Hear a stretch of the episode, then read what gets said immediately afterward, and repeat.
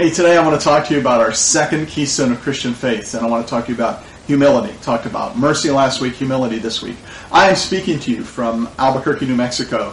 Uh, my son and daughter-in-law are having us here for a short vacation. It's great to be here. And I wasn't planning to have to preach this message or to get to preach this message because I'm on vacation. But because we had some problems with quarantine regarding tech people, uh, we couldn't record the message uh, from Ed, who was going to take care of it, Ed Roberts. And so here I am uh, doing it now. And I'm really glad to be doing it.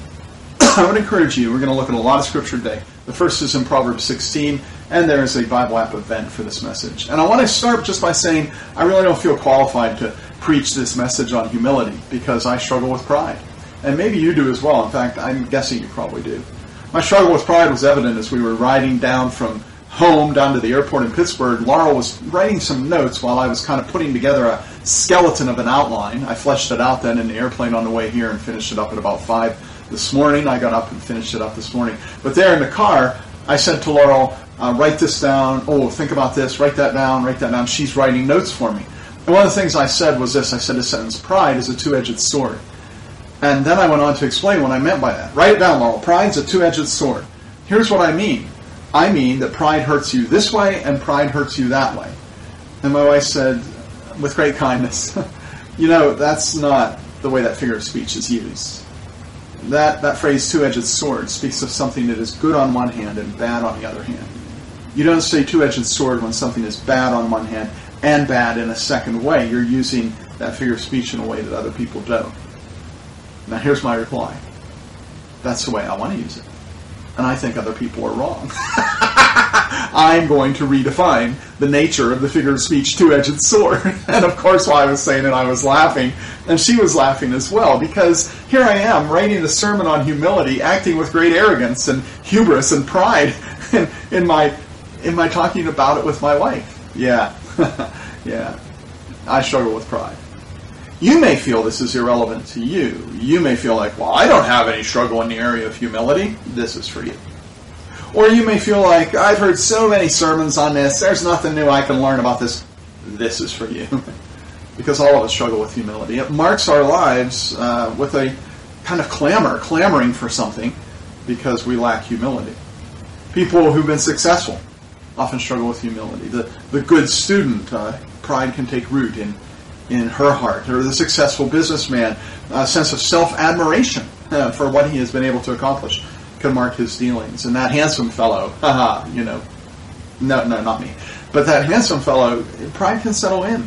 And even people who do poorly can have kind of a weird sense of pride. Oh, I haven't had everything handed to me like those people have, those blue-nosed, high and mighty people, and actually they're dealing with the problem of pride. They're taking pride in their poverty, but not the way James tells us to do that. It's hubris. It would probably be good for us to give some thought to the nature of hubris and humility, the difference between hubris and humility. Hubris is a word that you don't hear too much. It means excessive pride and excessive self-confidence and arrogance. Perhaps some people use the word hubris just to show off their vocabulary, right? I, am just starting to, I'm just using it here though because it begins with an H, like hubris and humility. You know, how, what are the differences between those two? Hubris has a destructive nature about it. I ask you to open your Bibles to Proverbs 16. Look at verse 18 and you'll read a verse that you'll say, oh yeah, I've heard that before. Pride goes before destruction. A haughty spirit before a fall.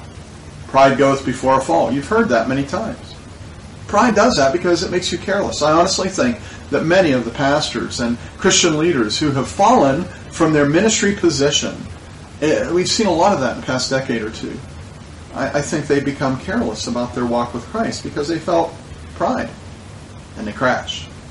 Pride makes you careless. Pride can make you lonely as well. It makes you lonely because it makes you ugly. Now, I know that's not a nice word, ugly, but I'm not talking about physically ugly. I'm I'm talking about I'm talking about your your spirit and your demeanor and your disposition and your personality. And someone who is marked with with hubris is not attractive at all people generally, good people, generally don't want to be around them. But you know, the scariest part of struggling with hubris is that it places you in opposition to God. I thought about having you look at these Bible verses, but let me just read them for you. I have three of them. The Bible says three times that pride sets God against you. Three times it says that. Here's the first one. It's in Proverbs 3.34 where it says, Of God, he mocks proud mockers, but shows favor to the humble and oppressed. And then Peter picks up on that in 1 Peter 5 5 when he says, In the same way, you who are younger, submit yourself to your elders. All of you, clothe yourself with humility toward one another because God opposes the proud, but shows favor to the humble. And then James says it so concisely. He says, But he gives us more grace. That is why the scripture says God opposes the proud, but shows favor to the humble. Yeah, there's some things I don't want in my life. I don't want to be careless and fall into destruction. I don't want to be lonely and have no friends. I don't want to be at odds with God. So I want to be free of hubris. In verse 3 tells us that being free of hubris, that humility itself actually has kind of an unexpected blessing with it. It tells us that the humble find grace or favor from God. Humility puts us in the good graces of people. That's an unexpected charisma that you find among humble people, that you like them. Good people generally respect those who are humble. And humility opens the doors of your heart to God's grace, a grace that you know you desperately need. God gives grace to the humble. Because although all mankind, all humankind, needs the grace of God, the humble know that they need it, and they willingly admit that they need it. And so the humble don't carry a burden of hubris. Their life is free of that kind of clamor. The humble feel free. They don't need to promote themselves. Their lives aren't marked by boasting. Their value comes from the grace of God. The humble don't feel need to maneuver themselves into the spotlight, clamoring for attention or even affection. God gives them attention, and that's more than enough. And the humble don't have to posture themselves and pretend so that they get respect from others. They are not posers. They have all that they desire favor from God. There are certain things in life that are just beautiful by nature. They don't need any tweaking. A sunset. Sometimes you'll see someone put a picture of a sunset on Instagram, hashtag no filter. And what they're saying is, I didn't filter this at all. This is how it really looked. It's beautiful, just because it's a sunset. A young couple in love. That's beautiful. A baby deer. That's beautiful. You may never have thought of it like this, but in the way that those things are beautiful, humility itself is beautiful by its very nature. If you'd like to, turn to Peter, 1 Peter, chapter 2. We're going to read there in a moment. Humility. It's beautiful. But I want to say to you, I'm not talking about self-deprecation. That is not beautiful. I have a quote from C.S. Lewis. He says this in Mere Christianity. Listen as I read maybe half a dozen sent- sentences from him. He says, Do not imagine that if you meet a really humble man, he will be what most people call humble nowadays. He's not some sort of greasy, smarmy person who's always telling you that, of course, he's a nobody.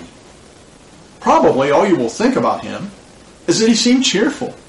He seemed a cheerful, intelligent chap who took real interest in what you said to him. If you do dislike him, it will because it will be because you feel a little envious of anyone who seems to enjoy life so easily. He will not be thinking about humility. He will not be thinking about himself at all. That's not self-deprecation. It's something completely different. Self-deprecation does not fit in the life of the redeemed person. I mean, listen to what Peter says in 1 Peter chapter 2, starting at verse 9.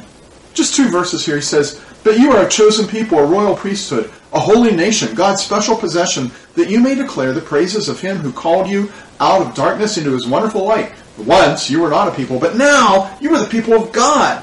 Once you had not received mercy, but now you have received mercy.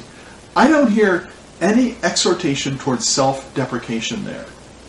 I hear Peter saying that as we have come to faith in Christ. We have received mercy, and it has transformed us into something beautiful. humility? It comes to those, it, I'm sorry, mercy. Mercy comes to those who humble themselves before God. And it's a beautiful kind of thing. What is humility? Humility, listen to this. Humility is a sense of your own flaws and limitations apart from Christ and then knowing who you now are in Christ. Let me say that again. Humility is a sense of your own flaws and limitations apart from Christ and knowing who you are when you are in Christ. That's why the Apostle Paul, who wrote most of the New Testament, could say he was the chief of sinners and could say he was an apostle set apart for God's work. In 1 Timothy chapter 1 verse 15 he says, here is a trustworthy saying that deserves full acceptance. Jesus Christ, Christ Jesus came into the world to save sinners, of whom I am the worst. He's not being self-deprecating. He's simply acknowledging who he is apart from Christ. And then he goes on in other places over and over again when he introduces himself to his reader at the very beginning of books like Romans and 1 Corinthians and Galatians. When Galatians 1, he says, Paul, an apostle sent not from men or by a man, but by Jesus Christ and God the Father who raised him from the dead. I'm an apostle. So Paul knows who he is apart from Christ. He knows who he is in Christ. And when you see someone who understands who they are apart from Christ and understands who they are in Christ, you're looking at true humility. And it's a beautiful thing. Years ago, Dr. Shepson would come to Curwensville Alliance, Dr. Charles Shepson would come to Curwensville Alliance and speak. He is a great man of faith. He's a celebrated speaker who has spoken all over the world, written a number of books. One of my favorites is Quiet Miracles. He has uh, started a he had started years ago a counseling ministry specifically for pastors and international workers, and I have personally benefited from that place and that ministry. I love him like a spiritual dad. And I'm not alone in that. Whenever he would come and speak in this little town of Curwensville, Curwensville Alliance Church, I would always say to him, Dr. Shepson, I am so thankful you came to our church to speak. And he would reply with words like these Oh, Steve, it is I who am thankful. It humbles me that you consider me worthy of the pulpit. wow. And as he said it, you could feel the reality of his sincere heart, the beautiful heart of humility. Dr. Shepson knows who he is apart from Christ, and he knows who he is in Christ. And his life is free from clamor as he lives that tranquil. He lives in that tranquil place of humility. That tranquil place of humility. I kind of like that phrase. Let's talk about how we can find a tranquil place of humility. Turn your Bibles to Psalm 105. There are numerous Psalms I could have pointed you to. This is the one I found at 5 o'clock this morning. Psalm 105. People whose lives are marked by hubris, clamor for notoriety. They want to be known. They want to be seen. They want to be somebody. And they never really find peace of mind or satisfaction in that. But people whose lives are marked by humility are people whose hearts are at rest. They understand what Paul said when he says, when he speaks of godliness with contentment. Contentment being great gain. How do you get that? I only have two suggestions, and both of them are essential. The first is this turn your eyes to Jesus. If you want the tranquility that tranquil place of humility, first, turn your eyes to Jesus. Because as you become aware of who He is, of who God is, you tend to move toward humility. I was thinking last night, so much of Scripture speaks to this. So much of Scripture talks about how great God is. Take Psalm 105, for example. In verse 1 it says, Gives praise to the Lord, proclaim His name, Make known among the nations what he has done. Sing to him. Sing praise to him. Tell of all his wonderful acts. Glory in his name. Let the hearts of those who seek the Lord rejoice. Look to the Lord and his strength. Seek his face always. Remember the wonders he has done, his miracles, and his judgments he's pronounced. You, his servants, the descendants of Abraham, his chosen ones, the children of Jesus. Why does this writer of Psalm 105 talk about all the things that God has done? And why does he tell his reader to speak about all those things? Well, naturally, to exalt in God, to praise God, to encourage people to trust God. But I happened to think last night, I think there's another reason we can't find this kind of thing throughout Scripture. And it might be that it creates an environment of humility before God when you look at Him. God is strong. I am not. God does miracles. I do not. God judges justly. I do not. And turning our eyes toward God takes us to a place of humility. He is God. I am not. If you want to increase this quality of humility, then contemplate the nature of God. Are you worried about the state of our nation? well, then remind yourself of the last time you were worried about the state of our nation. Do you remember feeling that way years ago? I do. Now, remember God's faithfulness years ago. And isn't it humbling to imagine Him caring about a people such as us? Meditating on the goodness of God is humbling, and it sets aside the clamor in your soul. Uh, look back at something else when you're thinking of God. Look back at the last time you worried about your health. And remember how Christ preserved you. There are people in our church who have experienced amazing healings, and you know them, and you know of that. Look back at that and remember that. It is humbling to realize that it is by his wounds that we're healed. And it takes away the clamor. It takes you to that tranquility. Look back at the last time you worried about your children and what the future held for them. And consider how God walked with you through the valley of the shadow. And isn't, isn't it humbling to imagine, to realize that He will do the same for you and your children and your children's children? You can increase the quality of humility and decrease the clamor in your life when you turn your eyes on Jesus. That's the first thing. Here's the second. Take a good look at who you are. If you want to, turn your Bibles to Ephesians chapter 2. Ephesians chapter 2.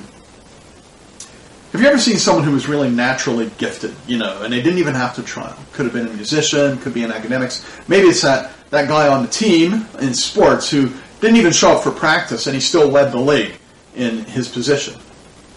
When that person, who doesn't even have to try, has a prideful heart, have you ever thought about how weird that is? I, am six foot two.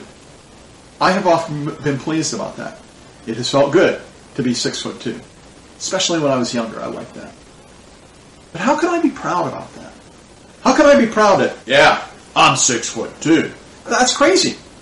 I did nothing to make that happen. It was just an accident of birth, a matter of genetics. When it comes to Christian faith, it's the same way. None of us have done anything to make it happen. It is all grace. It is given by grace. It is sustained by grace. Did I ask you a moment ago to open your Bibles to Ephesians 2? I did. Listen to verses 8 and 9. These are so worth memorizing. It says this For it is by grace you have been saved through faith. And this is not from yourselves, it is a gift of God, not by works so that no one can boast. Not by works, so that no one can boast. Not by works, so that you don't get caught up in hubris. Not by works, so that you can remain humble. Not by works, so that he can be glorified. And you know who he is. And so that you can be humble as you know who you are.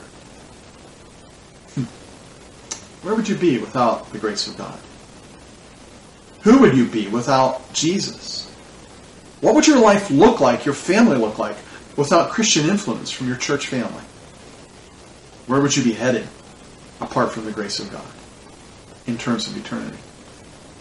Considering these two things, who God is and who you are, those can release you from the clamor of trying to be someone.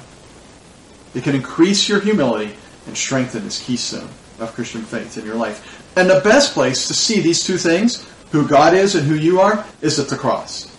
Because at the cross you are seeing the ugliness of sin, your sin and mine, and at the cross you are seeing the value that Jesus puts on your very soul. He gives his life for you. Humility. It is a gateway to the gospel. No person can call themselves a follower of Christ. No person can be saved apart from humility.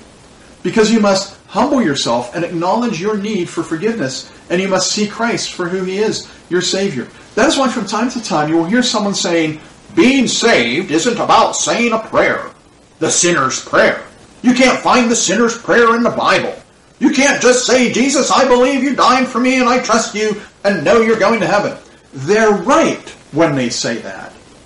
But when those words, Jesus, I trust you, I will follow you, forgive me. When those words are accompanied with that measure of humility, seeing yourself for who you are, a desperately needy person, and seeing God for who He is, a gracious God willing to forgive you, then your life is transformed. Then you're saved. And that is beautiful. Humility is a keystone of Christian faith. It's essential in finding forgiveness, becoming a Christian, and it is essential in living your life as a Christian. And it takes away the clamor of hubris that we all find so repulsive. I want to pray that this essential element of Christian faith would thrive in your life. Would you bow your heart with me? Father in heaven, all of us struggle with pride. We all want to be somebody, and we want to feel that. Pray that we would set that aside and know that we are somebody because of you. That as we look to you and your great love for us, it would, it would turn our hearts away from the clamor of hubris. And as we see ourselves for who we are, apart from you and in you, that it would increase the humility in our lives. So that you would be honored, Father. We would be blessed. In the name of Christ Jesus, I pray. Amen. Amen.